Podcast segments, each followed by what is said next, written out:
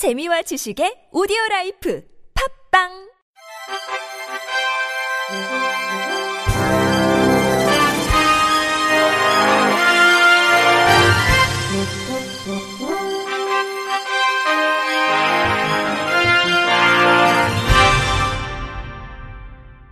청취자 여러분 안녕하십니까? 4월 3일 화요일 KBRC 뉴스입니다. 시각장애인 강창식 씨가 국가인권위원회에 이동통신 서비스 업체 SK텔레콤을 장애인 차별로 재진정하는 일이 발생했습니다. 강 씨는 지난해 3월 통신요금이 과다 청구된 것 같다며 이동통신사인 SK텔레콤에 통화 내역서를 요청했습니다. 이 과정에서 강 씨는 상담원에게 본인이 시각장애인이니 점자 혹은 음성 변환용 2차원 바코드가 제공돼야 한다고 말했습니다. 하지만 상담원은 SK텔레콤은 시각장애를 위한 점자 통화 내역서가 없고 통화 내역서 안에 보이스아이 바코드가 없다는 답변을 했습니다. 통화 내역을 직접 말해달라고 요구했지만 이마저도 불가능하다는 답변을 받았습니다. 이에 강 씨는 같은 해 3월 SK텔레콤이 시각장애인에게 정당한 편의를 제공하지 않고 있다면서 장애인 차별 진정을 국가인권위원회에 제기했습니다. 장애인 차별 금지 및 권리 구제 등에 관한 법률은 장애인이 전자정보와 비전자정보를 이용하고 그에 접근함에 있어 장애를 이유로 정당한 사유 없이 제한, 배제, 분리, 거부하는 것을 차별로 규정하고 있습니다. 사건 접수 후 인권위로부터 SK텔레콤은 인권위에 통화 내역서 속에 바코드를 넣겠다는 입장을 밝혔다고 들은 강 씨는 SK텔레콤에 대한 장애인 차별 진정을 취하했습니다. 하지만 최근 이동통신 요금이 많이 나오면서 통화 내역서를 신청한 강 씨는 상담원으로부터 황당한 말을 들었습니다. 시각장애를 위한 점자 통화 내역서 또는 통화 내역서 내 보이스아이 바코드 삽입 계획을 들은 바 없다고 한 것입니다. 이에 강 씨는 다시 인권위에 SK텔레콤을 장애인 차별로 진정했고 이후 인권위 관계자로부터 SK텔레콤이 오는 9월까지 통화 내역서 안에 보이스아이 바코드를 삽입한다고 했다는 답변을 듣고 이를 지켜보는 중입니다. 강 씨는 통신요금이 많이 나와도 시각장애인은 내역을 확인도 못한 상태에서 납부해야 한다. 당연히 시각장애를 위한 편의가 제공돼야 하지만 안 되고 있는 것이라면서 재진정 이후 인권위 관계자로부터 SK텔레콤이 오는 9월부터 통화 내역서에 보이스아이 바코드를 삽입하겠다고 했으니 지켜볼 것이라고 전했습니다. 이에 대해 인권위 관계자는 조사 중인 사안에 대한 사실 확인이 어렵다는 입장을 밝히면서도 SK텔레콤과 잘 해결을 보고 있다고 말했습니다. SK텔레콤 관계자는 지난해 인권위에 장애인 차별 진정이 접수된 후 SKT는 예산을 마련해 통화 내역서 안에 바코드 삽입을 위한 작업을 하고 있다. 오는 9월 안에는 가능할 것이라고 밝혔습니다. 또 SK텔레콤 관계자는 정보를 전달하는 과정에서 혼선이 생겨 발생한 것 같다고 해명했습니다. 어제 발달장애인 자녀를 둔 학부모 209명이 청와대 앞에서 삭발을 했습니다. 가족들의 도움이 있어야 하루를 지낼 수 있는 내 아이도 남들처럼 살아갈 수 있게 해달라는 간절한 외침이었습니다. JTBC 서효정 기자의 보도입니다. 인터뷰 김남연 발달장애 자녀 부모 발달장애인을 좀 알기 쉽게 일반 사람들에게 쉽게 표현하는 방법이 어, 힘센 치매 노인이라 그래요. 발달장애인 부모들의 한결같은 소원은 자식보다 하루 늦게 세상을 떠나는 거라고 합니다. 정신은 어린이고 몸은 성인인 자식을 끝까지 홀로 보살펴야 하기 때문입니다. 아무도 대신해주지 않는 일입니다. 인터뷰 김신혜 발달장애 자녀 부모 의사 선생님 수면제를 주더라고요. 이거 애를 먹여서 재워야 부모가 산다고. 이런 발달장애인 가족들이 청와대 앞에 모였습니다. 대통령 공약이던 발달장애인 국가 책임제를 시행해달라고 요청하기 위해서입니다. 현재 발달장애인들은 20살이 되기 전까지만 복지관에서 일정 시간 보살핌과 교육을 받을 수 있습니다. 성인이 되면 부모가 모든 생활을 책임져야 합니다. 직업은 구할 수 없고 이동조차 혼자 할 수 없기 때문에 부모가 24시간 함께 해야 합니다. 부모들은 지역마다 발달장애인 센터를 만들어 일정 시간만이라도 보살핌을 받을 수 있기를 원하고 있습니다. 부모 200여 명이 삭발을 하고 1박 2일 집회를 이어가면서 대책을 요구했습니다.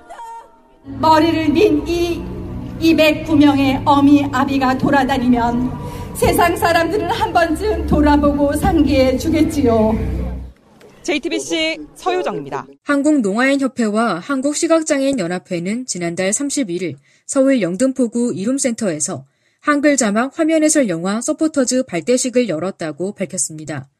서포터즈는 최신 한국 영화에 자막과 화면 해설을 넣은 한글 자막 화면 해설 영화를 관람하거나 관련 행사를 직접 취재 발굴해 사회 관계망 서비스를 통해 알릴 예정입니다. 서포터즈단은 총 15명으로 오는 12월 30일까지 약 9개월간 활동하며 분기별 교육을 통해 서포터즈 홍보 방법과 활동 경험을 공유할 계획입니다. 활동 내용을 바탕으로 우수 서포터즈에게는 표창장을 수여합니다. 이대섭 한국농아인협회 회장은 서포터즈단의 활동이 장애인의 문화 향유권 발전에 도움이 되길 바란다고 말했습니다. 충남 홍성군이 장애인 복지정책 지원 사업에 104억 원을 투입해 복지수당에서부터 연금, 재활서비스 제공 등 업그레이드된 포괄적 정책을 추진합니다. 현재 군에는 전체 인구의 7%인 7천여 명의 장애인이 있고 그중 37%가 상급 이상의 중증장애인으로 군은 경제활동에 제약이 있는 저소득 장애인에게 매월 장애 수당, 연금 등을 지원하며 재활보조기구 및 의료비, 활동지원급여, 장애아동 발달 재활 서비스 등 재활 서비스를 제공하고 있습니다. 특히 군이 15억 원을 들여 지체장애인협회 홍성군 지회에 홍성군 장애인 종합복지관을 위탁 운영해 장애인 재활 상담, 심리치료, 사회 적응 훈련, 교육 및 의료 재활 사업, 직업 재활 사업 등에도 장애인들에게 실질적인 효과를 나타내고 있습니다. 군은 또 6억 원을 투입해 생활 이동 지원센터, 소화 통역센터, 편의시설센터 등 장애인센터와 지체장애인, 시각장애인, 농아인, 장애인 부모협회 등 장애인 단체에 운영비와 단체에서 진행하는 다양한 장애인 행사 및 교육을 지원하고 있습니다.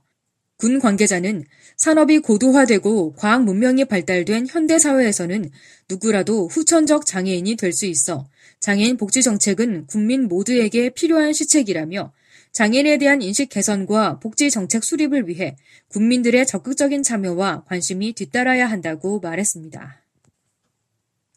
충청남도 시각장애인 복지관은 지난 31일 2018 장애 가정 청소년 성장 멘토링 발대식이 복지관에서 열렸다고 밝혔습니다.